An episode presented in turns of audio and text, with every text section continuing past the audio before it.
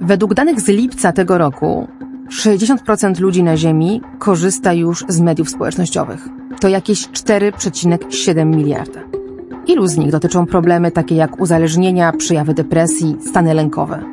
Badania prowadzone w krajach rozwiniętych są pod tym względem alarmujące. Poważne problemy zgłasza około 1 trzecia respondentów. To właśnie o nich mówiła w swoim głośnym wystąpieniu przed Komisją Senatu USA sygnalistka Frances Hogan. Jej wyznanie Jestem dziś tutaj, ponieważ jestem przekonana, że produkty Facebooka szkodzą dzieciom, pogłębiają podziały społeczne i osłabiają demokrację, obiegło cały świat. Zanim ujawniła wewnętrzne dokumenty, z których dowiedzieliśmy się, że zarządzający Facebookiem mają świadomość tych szkód, ale nie mają zamiaru z nimi walczyć kosztem swojego zysku, Frances Hogan zajmowała się projektowaniem systemów rekomendacyjnych, a więc algorytmów w Google, Pinterestie i Yelp. Dobrze poznała ten rynek. Jej zeznania to też nie pierwszy raz, kiedy krytyka samej zasady działania mediów społecznościowych wychodzi ze środka największych firm. Przed Hogan o tym samym mówił Tristan Harris z Google i Roger McNamee, jeden z pierwszych inwestorów Facebooka. Problem leży w samej logice działania tych serwisów, które nie zostały zaprojektowane po to, by łączyć ludzi, ale w interesie płacących za ich utrzymanie reklamodawców. Facebook, YouTube, TikTok, wszystkie te pozornie darmowe platformy łączy jedna cecha. Ich algorytmy, które dobierają treści, są optymalizowane na zaangażowanie użytkowników. W praktyce to oznacza, że najwyżej wyświetlają się posty, które wywołują najsilniejsze reakcje ludzi. Dezinformacja, hejt, radykalne poglądy itd. Nie płacąc za treści, sami staliśmy się celem algorytmów i przedmiotem największego eksperymentu społecznego w historii internetu. Czy da się uzależnić człowieka od scrollowania bezwartościowych treści? Czy można go tak uwarunkować, żeby pragnął więcej emocji, więcej stymulacji i więcej potwierdzeń, że istnieje naprawdę? Czy da się zrobić tak, żeby ten stan polubił, mimo napadów niepokoju, stresu i zazdrości, kiedy widzi, że inni mają lepiej? Tak, da się. Przekonaliśmy się o tym na własnej skórze. Dziś psycholodzy społeczni, psychiatrzy, nauczyciele, organizacje społeczne alarmują, że jest bardzo źle. Ale czy ich głos nie brzmi jak wołanie na pustyni? Kto miałby odpowiedzieć? Rządy? Bezradne wobec przewagi wielkich platform? Ludzie przyklejeni do ekranów i przekonani, że w tym klikaniu spełnia się ich wolność? Czy sami cybergiganci w imię odpowiedzialności społecznej?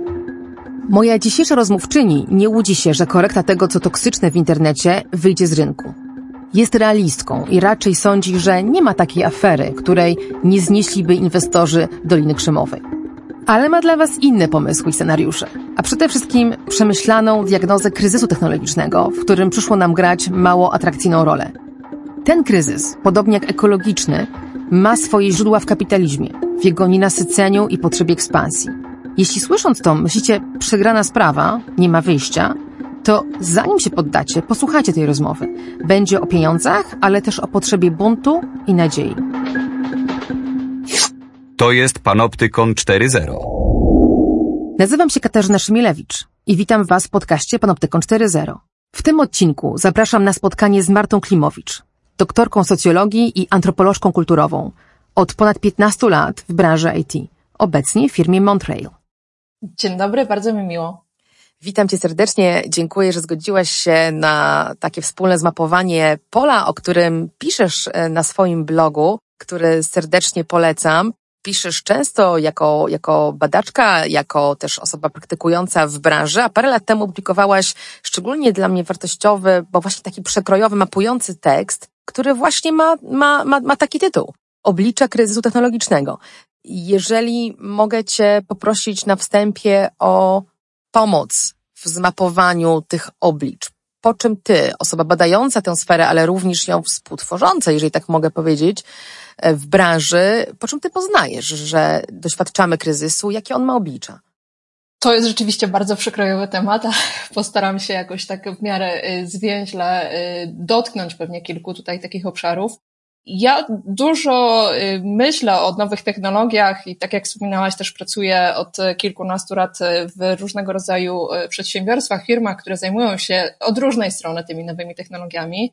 Ponieważ y, pisałam doktorat z socjologii internetu, z takiej, z takiej dziedziny, mm, i to było w jeszcze w latach, pierwszych latach dwutysięcznych, także to już od długiego czasu mi towarzyszy i przez pierwszych kilka, kil, no już nawet kilkanaście lat moje podejście do internetu było takie bardzo mm, naiwne i e, raczej wierzyłam w te wszystkie hasła e, mówiące o tym, że Internet y, będzie przeciwdziałał różnym nierównościom, y, pomoże w wyrównaniu szans edukacyjnych, w dostępie do e, informacji itd., tak itd. Tak I rzeczywiście miałam bardzo długo nadzieję, że, y, że tak to będzie wyglądać. Natomiast... Nie ty, nie ty jedna. Pamiętam Natalię Hatalską, która też w tym podcaście przyznała się do takiego etapu w swoim myśleniu, a też nie jest osobą naiwną, ani technologia nie jest jej, nie była i wtedy obca, więc myślę, że wielu z nas przechodziło taki etap rozpoznania pola na którym się poruszamy, jednak od niedawna. Tak, tak, to jest, e, nie wiem, czy to jest taka choroba e, wieku e, niemowlęcego, którą rzeczywiście pewnie nie tylko ja przechodziłam, czyli ten taki zachwyt możliwościami i zachwyśnięcie się tym, że, że faktycznie te nowe technologie uczynią nas lepszymi ludźmi. Mm, no ale już co najmniej od kilku lat, a pewnie nawet już też dłużej wiadomo, że wcale tak się nie dzieje i z różnych bardzo właśnie tutaj aspektów można tego obszaru dotykać co oznacza ten kryzys, o którym, od którego y, zaczęłaś rozmowę naszą. Z jednej strony wiemy, i to już zostało na tyle z różnych sposobów opisane, że w zasadzie ciężko jest powtarzać wszystkie te argumenty, natomiast z całą pewnością wiemy, że tak zwane media społecznościowe, natomiast ja bardzo nie lubię tej, tej nazwy, wydaje mi się, że ona jest zupełnie nieadekwatna. Fałszuje, fałszuje istotę tego, tej usługi. Mhm że jest bardzo na rękę e, właścicielom, twórcom e, platform internetowych, kiedy używamy tej nazwy media, media społecznościowe. Niemniej jednak wiemy, że one bardzo negatywnie wpływają na naszą psychikę, e, na zdrowie fizyczne, na to, jak się postrzegamy, na to, jak postrzegamy innych, wpływają negatywnie na to, jak wygląda demokracja, jak wyglądają różnego rodzaju mm, poglądy na temat nauki, na temat stanu rzeczywistości z jednej strony bardzo duży tutaj taki worek, bo to dotyczy i takich bardzo indywidualnych kwestii, jak to, e, jak wygląda nasze samopoczucie, jak wygląda nasze zdrowie psychiczne, z drugiej strony jak wygląda mm, sytuacja właśnie demokracji, jak czy rzeczywiście rządy, które wybieramy, na, na podstawie jakich przesłanek są wybierane i czy faktycznie Mm, jesteśmy tutaj jedynymi e, podmiotami, które decydują w wyborach, czy raczej są e, różnego rodzaju też inne e, podmioty, inne, inni aktorzy tej gry politycznej i tutaj też bez wątpienia już wiemy od kilku lat, że Facebook bardzo wsparł i Brexit, e, i wybory prezydenckie w Stanach Zjednoczonych w 2016 roku, czyli to jest drugi taki pojemny tutaj bardzo mm, zbiór dotyczący tego, jak e, nowe technologie, a najczęściej w, ostatnim, w ostatnich latach, jak mówimy nowe technologie, to jednak mówimy najczęściej o platformach internetowych typu Facebook, typu Instagram. Mm, Bo to one Google. te technologie najbardziej innowacyjne rozwijają, a rozwijają je dzięki temu, że mają największy dostęp do danych osobowych ludzi, do danych behawioralnych i do tego jeszcze najwcześniej zaczęły rozwijać modele analityczne, modele oparte o właśnie owo big data, e, czyli modele uczenia maszynowego, dzięki którym mogą skuteczniej niż inne firmy przewidywać i modelować nasze zachowania, prawda? I to powoduje właśnie, że mają te, tę zdolność wpływania na zachowanie nasze, o którą, e, którą opisałaś. Dokładnie tak. Oczywiście jest też taki e, podmiot jak Uber, który na początku, na początku lipca 2022 e, roku e, dowiedzieliśmy się już też bardzo dużo na temat tego, jak Uber budował swoją potęgę w różnych krajach, na temat lobbingu, który stosował, na temat różnych działań no, zdaje się, że nie do końca jednak zgodnych z prawem, które w różnych krajach też były wprowadzane, więc to też jest taki gracz, o którym się czasem e, zapomina, kiedy, kiedy mówimy o tych platformach, natomiast e, nawiązując do tego, co powiedziałaś właśnie o tych algorytmach, o możliwościach kształtowania zachowań, postaw, to tutaj Uber na pewno też swoją rolę odegrał. I właśnie, jeśli chodzi o to takie ukierunkowywanie naszych zachowań, czy naszych mówiąc nas, mam na myśli użytkowniczki, użytkowników e, platform właśnie typu Facebook czy YouTube, ukierunkowywanie zachowań, tak żeby uzyskiwać efekt, który służy wcale nie naszemu dobru, który nie buduje e, w nas lepszych e, kompetencji, umiejętności, nie sprawia, że czujemy lepiej, tylko sprawia, że jesteśmy bardziej zaangażowane czy zaangażowani spędzamy więcej czasu e, właśnie jako te gałki oczne, o których mówiłaś, czy jako cyfrowa biomasa, tutaj nawiązując też do określenia, e, które pan Optykon e, wykorzystuje, mówiąc o tego typu zachowaniach, czyli tracimy coś, co ja myślę, że jest jedną z takich istot człowieczeństwa, czyli taką możliwość kierowania swoim zachowaniem, taką własną wolę, ponieważ jest przechwytywana ta nasza uwaga y, i bardzo mądrze mądrze oczywiście, jeżeli weźmiemy e, tutaj logikę e, platform internetowych, jest ukierunkowywana nie w kontekście naszego własnego dobra, nie w kontekście naszego e, właśnie jakiegoś lepszego samopoczucia, ale w kontekście tego, co potrzebne jest algorytmom, tak mówiąc bardzo y, dosadnie. Czyli wyzbywamy się y, właśnie y, możliwości kierowania swoim zachowaniem. Oczywiście to nie jest świadome, to nie jest tak, że ktoś sięga po telefon czy włącza jakąś aplikację na desktopie z myślą, że to teraz przez chwilę jakby przestanę być człowiekiem, a będę tym scrollowaczem czy scrollowaczką. Natomiast różnego rodzaju e, mechanizmy są zaprzęgane po to, żeby nas e, właśnie w ten sposób manewrowywać czy ukierunkowywać na tego typu zachowania. Mhm. Automatyzować nas. No w swoim tekście, który, od którego wyszłam, piszesz dosadnie, więc pozwól, że to zacytuję, bo to jest piękne zdanie i mocne. Dochodzimy do historycznego momentu w historii ludzkości, w którym możemy obserwować u naszego gatunku zanikanie wolnej woli to nie brak silnej woli, piszesz dalej, sprawia, że godzinami przesuwamy aktualności na Facebooku i Instagramie, czy błyskawicznie reagujemy na każde powiadomienie e, pojawiające się na ekranie telefonu. To nierówna walka o naszą uwagę, w której stoimy na z góry przegranej pozycji. Przy tej drugiej części Twojej e, myśli chciałabym się teraz zatrzymać, na czym polega ta nierówność w walce? Czy na czym polega ten arsenał, który przeciwko nam, ludziom z wolną wolą, wchodzącym w tę technologię, będącymi przyciąganymi tam za pomocą obietnic, które przecież dotyczyły nas, prawda? Obiecywano nam personalizację, wolny wybór, emancypację, e, dostęp do informacji, więc wielu z nas weszło z takim myśleniem do internetu, do mediów społecznościowych, z taką obietnicą, że tam będzie coś dla nas, a potem zamieniamy się w te klikające bezwolne wolnie istoty. Co dokładnie sprawia, jakie narzędzia w tej branży są dostępne dla tych, którzy chcą nas w ten sposób redukować? O tych narzędziach sporo mówi Tristan Harris za granicą, ale w Polsce brakuje nam takich głosów i myślę, że ty jesteś jednym z niewielu, który to artykułuje. Tak, te narzędzia są już też całkiem nieźle opisane.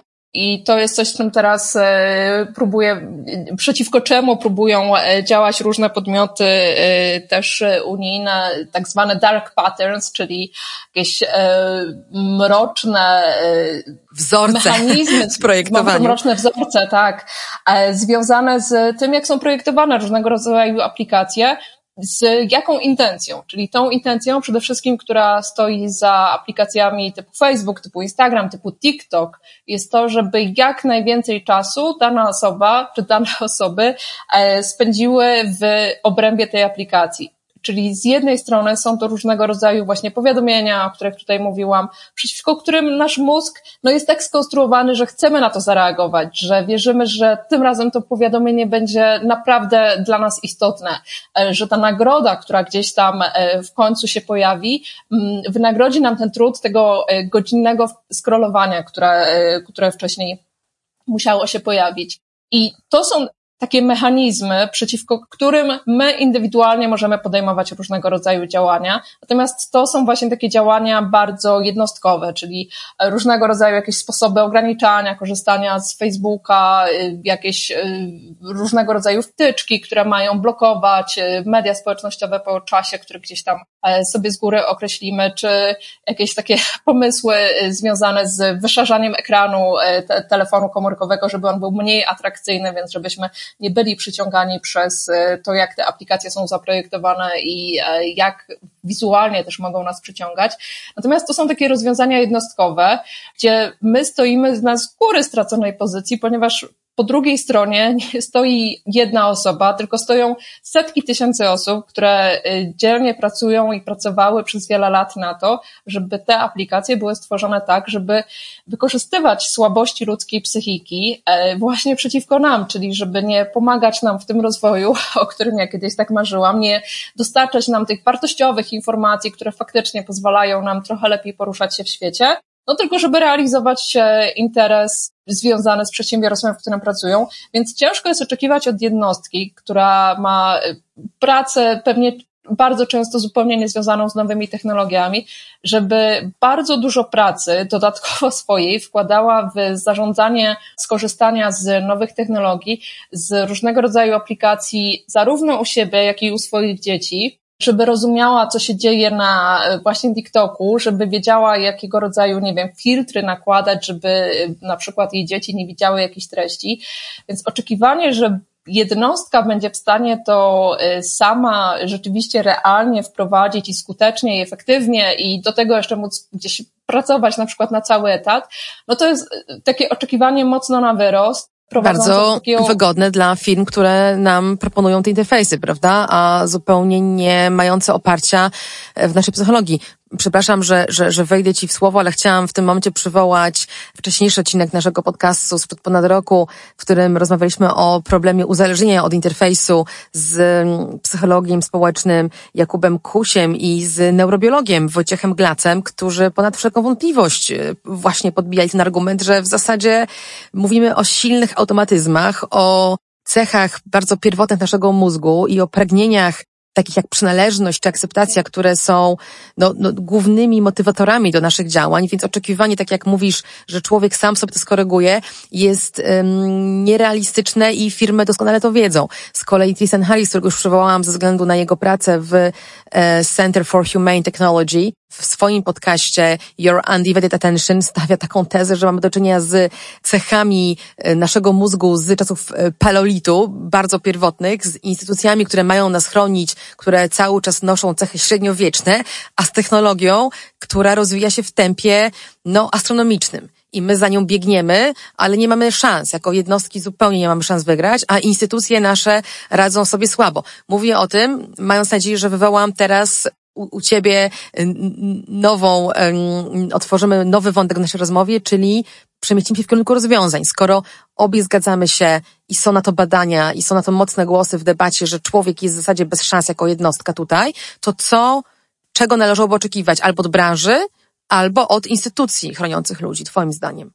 To jest świetne pytanie myślę, że e, ty jako prawniczka pewnie masz e, tutaj jakieś swoje poglądy i swoje doświadczenie. Pewnie gdyby e, twoją rozmówczynią czy rozmówcą była osoba, która z kolei jest ekonomistą, no to odwołałaby się do e, takiego konceptu, jakim jest kapitalizm e, i w tę stronę poszłaby e, ta rozmowa. Ja jako socjolożka mam trochę inne narzędzia e, i trochę inaczej podchodzę do myślenia o narzędziach. Jeśli chodzi o diagnozę, na pewno tutaj jesteśmy dokładnie na tej samej stronie i tak, e, tak to wygląda. Natomiast jeśli chodzi o rozwiązania, to skrytykowałam już te rozwiązania związane z jednostką, z tymi takimi praktykami indywidualnymi. Natomiast jeśli chodzi o instytucje, czy o to, jacy aktorzy mogą pomagać jednostkom, e, czy to właśnie jakieś instytucje państwowe, czy ponadpaństwowe, e, czy może oczekiwanie, że te przedsiębiorstwa same w sobie e, gdzieś tam będą w stanie ewoluować, to to jest niestety coś, gdzie, gdzie mój optymizm bardzo mocno się kończy i wyczerpuje, ponieważ z jednej strony wiemy, że narzędzia prawne są wprowadzane w reakcji na to, co już się dzieje dochodzenie do tych rozwiązań prawnych trwa też e, dobrych e, kilka lat zwykle. Ja trochę się obawiam, że teraz e, myślenie o rozwiązaniach prawnych, właśnie o Digital Services Act czy Digital Markets Act, mam takie poczucie, że jednak ten pociąg już odjechał, czyli że giganci technologiczni już dokonali tego, co chcieli. Już mają całą tę wiedzę o ludziach, już mają te algorytmy rozwinięte, już mają swoje interfejsy. E, ta szkoda się dokonuje na nas codziennie i zanim tak rozumiem twój argument, zanim zaczną mielić te koła nie legislacyjne, ale egzekwujące nowe prawo skutecznie, sądy, instytucje, których nam bardzo w Polsce brakuje, e, to będziemy na kolejnej być może planecie, jeśli chodzi o o ten poziom uzależnienia i stymulacji i kontroli nad nami. Czy tak? Absolutnie, absolutnie. Myślę, że ta y, szkoda już została dokonana, y, czyli już też właśnie ta polaryzacja społeczna, o której rozmawiałyśmy, czy ingerencja w wyniki demokratycznych wyborów, czy ułatwienie przeprowadzania wielu niezgodnych e, z prawem działań. To wszystko już jest e, faktem, już się dokonało. Ale można byłoby mm. powiedzieć, że nie chcemy, żeby się powtórzyło. Chociaż tyle. Oczywiście, nie chcemy, żeby się powtórzyło, natomiast e, myślę, że jednak sporą naiwnością jest zakładać, że te nowe technologie będą za pięć lat, za dziesięć lat, czy nawet za, nie wiem, za rok, za trzy lata wyglądały dokładnie tak samo, jak wyglądają już dzisiaj. I tutaj e, jeszcze jeden gracz, o którym gdzieś wcześniej e, rozmawiałyśmy, czyli TikTok. To jest e, też jakieś takie miejsce, z którego on przychodzi, czyli Chiny, z którego przychodzą też inni coraz bardziej e, obecni na rynkach europejskich czy na rynku amerykańskim gracze technologiczni, sprawia, że jeszcze trudniej jest mi uwierzyć w moc sprawczą e, instytucji właśnie związanych z egzekucją prawa, ponieważ o ile wyegzekwowanie prawa na podmiotach działających na terenie Unii Europejskiej czy na terenie Stanów Zjednoczonych jest już trudne, jest problematyczne i e, wydaje się, że czasem jest karkołomnym dosyć zadaniem, to co w momencie, kiedy właśnie TikTok, który jest najpopularniejszy wśród nastolatek, nastolatków, e, także w Unii Europejskiej, także w Stanach Zjednoczonych, w jaki sposób Unia Europejska może rzeczywiście wpływać i sprawdzać, czy działania takiego podmiotu są rzeczywiście zgodne z jej aktami prawnymi doprecyzuję jako prawniczka i osoba pracująca nad tym, jak tymi prawnymi, które przywołujesz, zresztą których w podcaście Panoptykon 4.0 rozmawialiśmy i rozmawiać będziemy, e, ten temat powraca, na pewno wrócimy do egzekwowania tego prawa, bo to jest szalenie ważny wątek, to tylko do, do, doprecyzuję ten moment, że formalnie ta, ta jurysdykcja jest, formalnie te kompetencje są wobec TikToka i każdej innej firmy, która e, funkcjonuje na terenie, na obszarze Unii Europejskiej. E, w praktyce to oczywiście jest inna historia, na ile skuteczne te narzędzia mhm. będą, ale jeżeli zaobserwujemy to, co, to jak zmieniał się model biznesowy, czy też jego konkretne cechy. Sam model nie. Do tego myślę jeszcze przejdziemy, e, co z tym modelem jest nie tak, z samym założeniem tych firm, ale pewne korekty w ich zachowaniu były skutecznie przez Unię Europejską wymuszane. Więc ja osobiście w korekty wierzę, również wobec TikToka, który rzeczywiście mhm. wchodzi jako taki agresywny, nowy gracz, podnoszący pewnie stawki na kolejny poziom bardzo dynamiczny, ale TikTok choćby od niedawna ma swoją obecność lobbyingową i PR-ową w Polsce, co też jest sygnałem, że oni są gotowi na rozmowę, oni jej nie unikają, y, ale no właśnie, pytanie, czy ta rozmowa będzie skuteczna i pytanie może najciekawsze dla nas dzisiaj, czy regulatorzy, czy ci, którzy wchodzą na rynek, żeby go korygować, są w stanie zakwestionować podstawę tego modelu, o którym, y, o którym mówisz, o którym mówisz jako też osoba znająca branżę IT no, w najmocniejszych słowach. A, a Tristan Harris i jemu podobni, on też przecież wyszedł z Google'a, mówią, że tego modelu należałoby zakazać, że model, który zasadniczo opiera się na redukcji człowieka do tej cyfrowej biomasy, która ma klikać, angażować się e, i podążać za trendami, które kreują zyski dla e, korporacji takich czy innych, tak, nowych czy starych, a nie realizować swoje autonomiczne cele, że taki model powinien być tak jak papierosy, po prostu zakazany. Tak, tak. Y, dziękuję, że to y, uzupełniłaś właśnie y, kwestie teoretyczne, a kwestie praktyczne to jest coś, co jakoś bardzo mocno mnie interesuje. Także nie tylko w kontekście TikToka, bo też czytając o doniesieniach o tym, jak wyglądają od pewnego czasu nakłady tak zwanego big techa na lobbying i jak to się zwiększyło w ostatnim czasie, no to można mieć nadzieję, że rzeczywiście regulacje, które Unia Europejska wprowadza, są czymś, czego e, te podmioty się obawiają i czemu próbują aktywnie przeciwdziałać właśnie poprzez e, między innymi inwestycje w działania lobbyingowe. Nawiązując do tego, co powiedziałaś przed chwilą o Tristanie Harrisie i o jego działaniach, jego podejściu, mam za sobą jakiś taki moment fascynacji e, tym myśleniem o właśnie takiej technologii, która ma wspierać człowieka. To się wydaje, że to jest takie dosyć oczywiste, że technologia mogłaby wspierać człowieka. Mogłaby, Skoro na pewno tworzą ją Też ludzie, to wierzę. Tworzą ją dla ludzi, więc mogłoby się wydawać, że y, czemu by nie, że, że, że to mógłby być cel. Natomiast no tutaj mam jednak poczucie, że bardzo mocno się rozbijamy o to słowo na K, czyli kapitalizm e, i o to, e, jaka jest logika jednak funkcjonowania tych przedsiębiorstw. Ich logika jest logiką jak najbardziej związaną z tym, żeby maksymalizować zyski i zdaje się, że nie zostało udowodnione, że wspieranie e, człowieka w jego rozwoju i w tym, żeby może na przykład nie spędzać tyle czasu przed telefonem, przed, przed jakimkolwiek innym ekranem, że na tym można zarobić. No chyba niewiele można zarobić na ludziach, którzy są z siebie zadowoleni i patrzą sobie w niebo, czy spędzają jakoś czas gdzieś e, w przyrodzie. Chyba, chyba, że e, mówimy o bogatych ludziach z warstw społecznych uprzywilejowanych, którzy zapłacą za taki komfort. Ale to jest jeszcze inny problem, prawda? Rozwarstwienia i tworzenia się klasy nadludzi i podludzi w oparciu o te technologiczne rozwiązania. No bo choćby to, jak ewolu ewoluuje sposób działania urządzeń firmy Apple, która sprzedaje drogie urządzenia bogatym ludziom, pokazuje, że taki model może działać, ale tylko dla wąskiej grupy ludzi.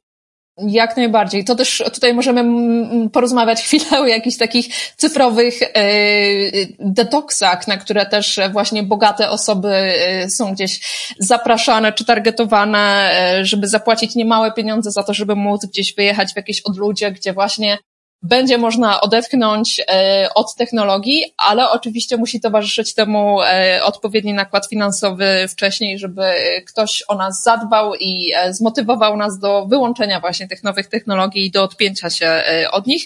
I oczywiście wymaga to właśnie też e, kapitału e, po prostu finansowego, no, żeby móc sobie na to, na to pozwolić. Dość powiedzieć, że sami twórcy tej technologii, tych technologii e, z Doliny Krzemowej publicznie mówią o tym, że swoje dzieciaki przed tymi technologiami chronią powszechną wiedzą jest to, że akurat w Kalifornii świetnie się mają szkoły analogowe, a dzieci no nie spędzają czasu scrollując Instagrama, bo mają dużo lepsze rozrywki.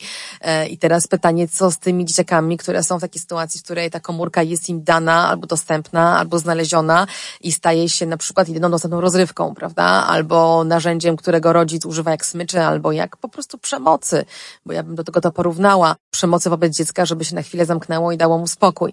E, co rozumiem, że to jest jest punkt odniesienia dla nas i dla naszej rozmowy, prawda? To, to nie są te elity, które sobie poradzą e, i wykroją przestrzeń cyfrowej e, suwerenności, niezależności, czy poprzez odcięcie, czy poprzez takie ustawienie sobie tych aplikacji na swoim iPhone'ie, żeby to wszystko ładnie i, i w ich interesie działało, tylko ta cała reszta świata również w Polsce, ale przede wszystkim poza, na globalnym południu, e, gdzie takiego kapitału społecznego, finansowego nie mamy. I pytanie właśnie, czy ta automatyzacja człowieka wydaje się no, nieuchronnym trendem wobec tego, czym mówisz, czyli kapitalizmu, który trzyma się mocno. Dążę w tym wywodzie do konkretnego pytania o motywację firm. E, o, o dwie rzeczy, jeśli pozwolisz, bo już powiedziałaś trochę o motywacjach firm, że ty tego nie widzisz, ale może coś jeszcze chciałabyś dodać? Może jest jakiś skowronek mm, w branży, którego ja nie dostrzegam, a który pokazuje, że ktoś poza Applem myśli inaczej, eksperymentuje z innym modelem? To jest raz. A druga część tego pytania dotyczy tego, czy ten model obecny rzeczywiście działa. Czy on w Twojej ocenie nie jest trochę kolejną bańką spekulacyjną, tak jak kiedyś dotcom, e, które pękło i ta też pęknie, czyli obstawianie, że człowiek, który nam długo klika, kupi coś na koniec i ta reklama okaże się skuteczna i przyniesie realne pieniądze komuś, poza samym Big Techem, czy to nie jest jednak pewne oszustwo, z którym również te wielkie firmy będą musiały się zmierzyć i być może czeka na zwrot na rynku wychodząc od klientów tego całego biznesu, czy od reklamodawców, którzy powiedzą zaraz, w zasadzie ja mogę wrócić do starego modelu, w którym mam billboard, albo mam e, coś tam w telewizji powieszone, e, albo mam kontekstową reklamę w prestiżowej gazecie i w zasadzie cały ten, e, cała, całe to bawienie się w targetowanie ludzi, mikrotargetowanie, w przewidywanie ich zachowań, że to jest jednak czysta spekulacja i to się nie sprawdza. Czy, czy to nie jest jakaś nadzieja? Tak szukam nadziei w tej rozmowie. Rozumiem. Wiesz co, jeszcze y, za chwilę chętnie odpowiem na te pytania. Jeszcze chciałabym tylko wrócić do czegoś, co powiedziałaś wcześniej o tym rozwarstwieniu i o takiej klasowości e, i oczywiście te właśnie anegdoty związane z tym, e, jak wygląda korzystanie z nowych technologii wśród e, dzieci, osób, które są odpowiedzialne za tworzenie tych nowych technologii. Ja bym e, starała się unikać jednak też e, takiego obwiniania rodziców, czyli mówienia o tym, że właśnie, że, że jest to jakieś narzędzie kary czy nagroda, e, bo trudno winić rodziców, którzy są, nie wiem, przemęczeni, przepracowani i chcą sobie kupić naprawdę realnie chwilę spokoju oczywiście, i dają swoim dzieciom Oczywiście, właśnie... dlatego doprecyzuję, że ja tego nie mówiłam zupełnie z zarzutem do nich, tylko do technologii, którą dostali do rąk, ale oczywiście, że tak. Hmm. To nie jest indywidualna okay, wina, podobnie dobra. jak nie jest naszą winą to, co powiedziałaś i co ja cytowałam swojego tekstu, że my sami temu ulegamy, absolutnie.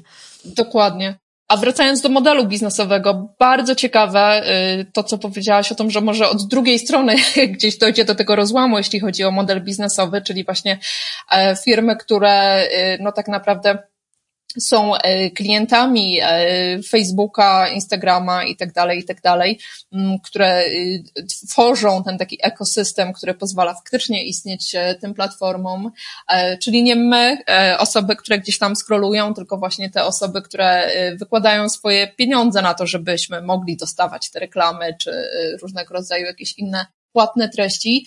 Czy dojdzie do takiej takiego odpłynięcia tych pieniędzy od e, internetu. No, e, jak do tej pory w każde, wszystkie kolejne lata, no to jest jednak przekierowywanie coraz większych budżetów marketingowych na działania w internecie. Przede wszystkim na działania właśnie z, związane z, z tutaj z platformami społecznościowymi. Mm, I tego odpłynięcia nie widać, e, jeśli też e, tutaj e, pandemia sprawiła, że właśnie te wydatki na jakieś bardziej tradycyjne, droższe też często formy reklamy gdzieś były wstrzymywane, ale te budżety mm, cyfrowe nie, nie traciły aż tak bardzo na wartości. Natomiast czy dojdzie do takiego momentu, w którym rynek, tak zwany rynek spra- powie Skoryguje się. Mhm to jest bardzo też takie zagadnienie, trochę znowu związane z edukacją, bo mam poczucie, że często jednak myśląc, e, czy mówiąc o tym, jak e, ci użytkownicy, użytkowniczki korzystają z internetu, że brakuje im edukacji, że to jest ten taki bardzo e, neoliberalny argument, że Święty gral neoliberalizmu. Ludzi, wszystkich i będą tak. sami bardziej odporni. To jest trochę ten sam argument, którego używamy w kontekście klientów Facebooka czy YouTube'a to bardzo w dużej mierze jednak są małe i średnie przedsiębiorstwa, których właściciele, właścicielki nie, niekoniecznie dużo wiedzą na temat marketingu, marketingu cyfrowego e, i na temat tego, co w zasadzie się dzieje z ich pieniędzmi i za co płacą. E, I tak jak kilka lat temu był bardzo duży trend e, związany z tym, że każda firma musi mieć swój profil na Facebooku, bo inaczej jeśli nie ma tego profilu, jeśli nie ma tego fanpage'a, no to przecież nie istnieje, przecież każdy koniecznie musi mieć możliwość sprawdzenia, co się dzieje w danej firmie właśnie w jakichś mediach społecznościowych. Tak dzisiaj jest ten trend oczywiście bardzo mocno stymulowany po prostu przez e, te przedsiębiorstwa, związany z tym, że e, ta reklama w mediach społecznościowych jest bardzo łatwa do obsłużenia, właśnie są różnego rodzaju możliwości targetowania, które są bardzo kuszące i są zachęcane e, firmy do tego, żeby inwestować właśnie też w ten kanał. Czy dojdzie do tego momentu, sprawdzam.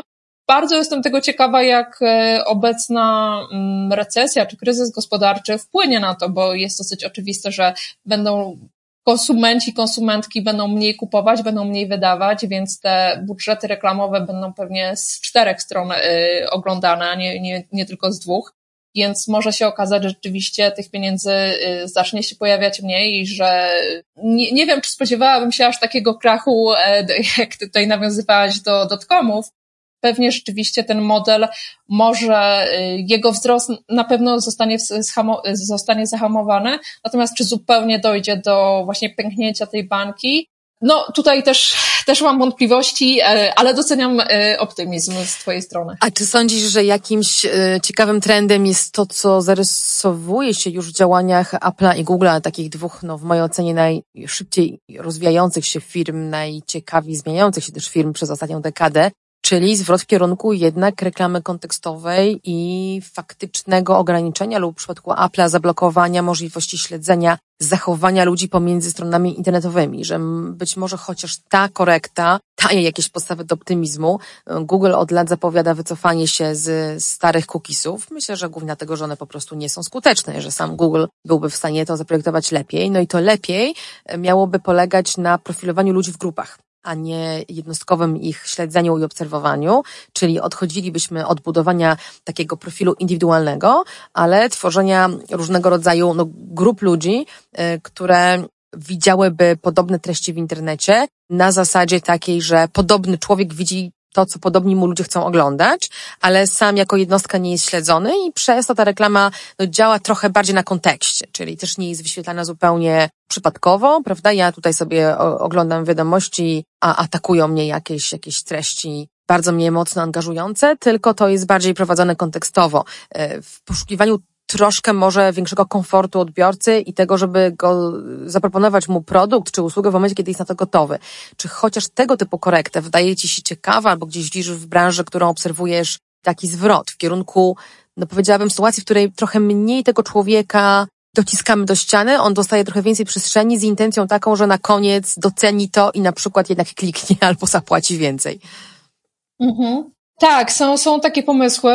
E, ja też zawsze się zastanawiam, e, co tak naprawdę jest tam pod spodem i o czym to jest. Czy to właśnie nie jest o tym, że dotychczasowy, moment, e, dotychczasowy model trochę się wyczerpuje, więc jest to jakiś rodzaj, nie wiem, czy advert washingu, czy jakkolwiek mogłybyśmy to nazwać, właśnie mający budować przekonanie, że dana firma jest bardziej etyczna niż inna, bo rezygnuje z jakiejś formy reklamy, a może po prostu te formy gdzieś tam przestały, czy, czy targetowanie, y, czy dany format reklamy przestał się sprawdzać, więc można to sprzedać właśnie jako taki komunikat y, PR-owy i, i, i zakomunikować, że to jest właśnie ten krok takiej strony budowania bardziej etycznego biznesu.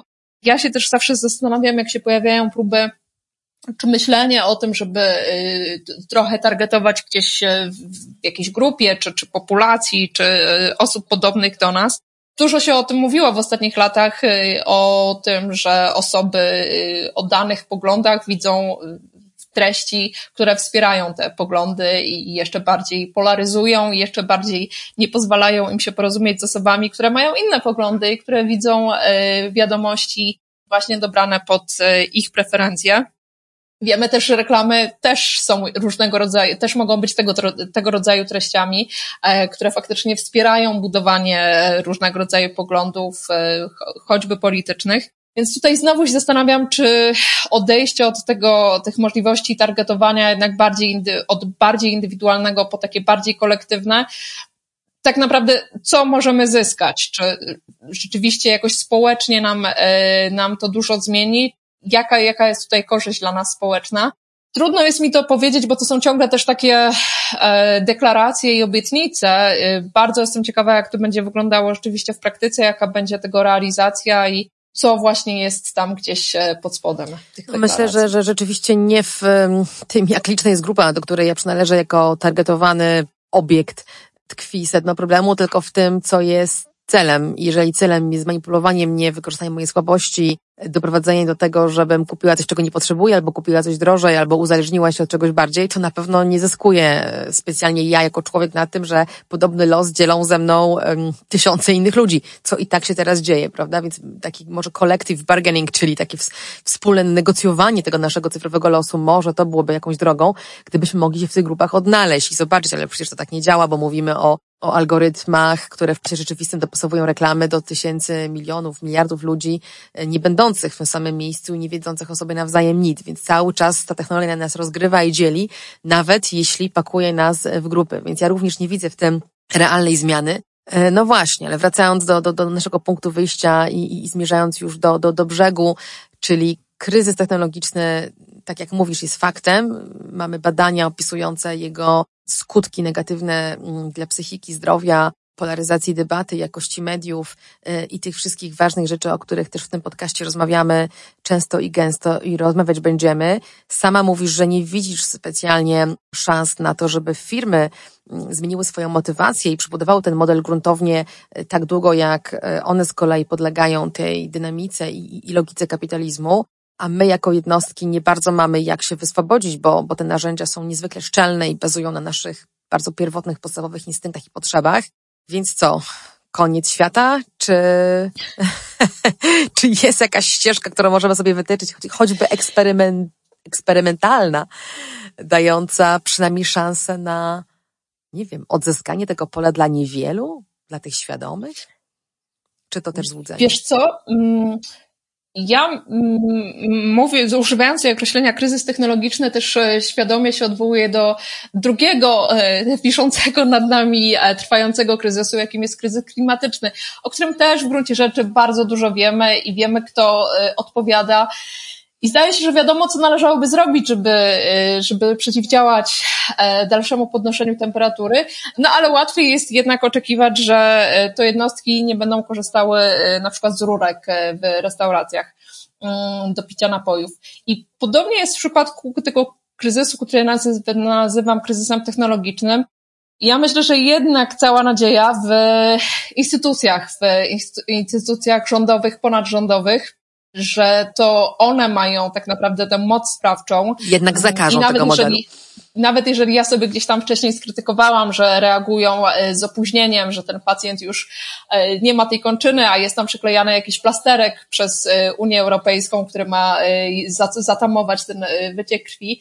I nawet jeśli gdzieś krytycznie do tego podchodzę, to ciągle gdybym miała wskazać na to, co może faktycznie doprowadzić do tej zmiany w paradygmacie tworzenia nowych technologii, no to powiedziałabym, że to są wybory i to jest pójście na wybory i wybieranie e, tych osób, które faktycznie też tymi tematami, które są dla nas istotne, czy to kryzys temat, y, y, klimatyczny, czy właśnie y, działania wokół nowych technologii, które faktycznie się zajmują, czy deklarują przynajmniej, że chcą się zajmować tymi tematami, które podkreślają, że widzą rangę tych tematów, więc tutaj ja bardzo mocno kibicuję działaniom Unii Europejskiej, nawet jeżeli jestem sceptyczna, na ile one faktycznie są w stanie wpłynąć na te podmioty, oczekiwanie, że my jako jednostki e, będziemy sami za siebie odpowiadać, no nie jest jakimś kierunkiem, który e, rzeczywiście jest jakiś bardzo e, skalowalny. Natomiast też oczekiwanie, że te przedsiębiorstwa same z siebie z jakiegoś powodu stwierdzą, że jednak ten kapitalizm nie do końca im pasuje i będą chciały teraz pójść razem z Christianem Harrisem i wspólnie jednak tworzyć te narzędzia, które wspierają nasze człowieczeństwo, też mi się wydaje, że to nie do końca ta droga, więc cała nadzieja w instytucjach i w, w aktach prawnych, które są tworzone przez instytucje właśnie i rządowe, i ponadrządowe. Oczywiście przy zastrzeżeniach, że wiemy, że to jest działanie takie bardzo reaktywne, plus wiemy, że też różnego rodzaju przedsiębiorstwa starają się wpłynąć bądź wpływają na polityków, na osoby, które odpowiadają za tworzone prawo. Natomiast e, myślę, że to jest jedyny ratunek, jeżeli też chcemy na to popatrzeć bardziej e, globalnie, bardziej właśnie w kontekście całego społeczeństwa, a nie e, jednostek. No, dziękuję Ci bardzo za ten zwrot w narracji w kierunku instytucji regulacji. Bardzo bliska mi perspektywa. Mogę tylko obiecać, że w tym podcaście będziemy sporo mówić o, o nowym prawie europejskim i o szansach na jego dobre wykorzystanie, które oczywiście leży w rękach tych właśnie firm, jakie tutaj dziś krytykujemy, bo na to zasłużyły, ale które no, liczę, że pewne korekty wprowadzą i to być może po raz pierwszy w historii regulacji, od kiedy ja to śledzę, czyli 15 lat mniej więcej w Unii Europejskiej, to będą korekty dość fundamentalne, a nie tylko takie plasterki nakładane na ropiejące rany, bo jednym z założeń tej reformy i konkretnie regulacji o nazwie kodeks rynku cyfrowego, Digital Markets Act, mamy interoperacyjność, czyli takie małe otwarcie, jeszcze nie w pełni, ale już otwarcie na to, żeby na przykład taki Facebook, albo taki Google, albo taki Amazon, albo taki Uber musiał dopuszczać pewne nowe komponenty, również oprogramowania, również w sferze aplikacji, do swojego ekosystemu, który działał na innej logice. I to na przykład dla mnie jest jakaś szansa na rozszczelnienie tego, o czym mówiłyśmy, tego koła zamachowego, w którym te firmy mają najwięcej danych, najwięcej użytkowników, najlepsze algorytmy, najlepsze interfejsy, a regulator trochę czeka i patrzy, gdzie może wejść, prawda? Więc jeżeli coś mogłoby się zmienić, to w mojej ocenie ta synergia działania regulatora z innowacjami rynkowymi, e, takimi, o jakich mówi Centrum um, Ludzkich Technologii, jeżeli tak mogę przetłumaczyć, Center for Humane Technologies. I ci innowatorzy, którzy z tego co wiem istnieją i próbują, tylko szukają dla siebie rynku, e, proponując rozwiązania etyczne, rozwiązania podążające za człowiekiem, no i na pewno licząc, że zysk będzie gdzie indziej, nie w reklamie, ale na przykład w grantach publicznych, albo w kieszeniach tychże bogatych y, konsumentów. Więc gdzieś wydaje mi się, że to się będzie y, spotykało i to jest myślę bardzo ciekawy wątek do, do dalszych rozmów na, na, na tej antenie. Będę do nich zapraszała praktyków z innych obszarów, tworzących AI. Y, być może wrócą głosy z firmy technologicznych takich jak Google. Będę ciekawa, jak oni do tego podejdą, więc obiecuję, że ten wątek będziemy kontynuować. A za tę rozmowę bardzo dziękuję. Była z nami Marta Klimowicz. Bardzo Ci dziękuję za rozmowę i za zakończenie tym e, optymistycznymi stwierdzeniami. Dziękuję. Serdecznie dziękuję. Żegna się z Wami Katarzyna Szymilewicz. Kończymy ten odcinek podcastu Panoptykon 4.0. Wracajcie do nas. Wątek kryzysu technologicznego, jego oblicz, ale przede wszystkim taktyk e, oporu i możliwości wychodzenia z niego również poprzez innowacje rynkowe i nowe usługi dla konsumentów będziemy kontynuować. Do usłyszenia. Panoptykon 4.0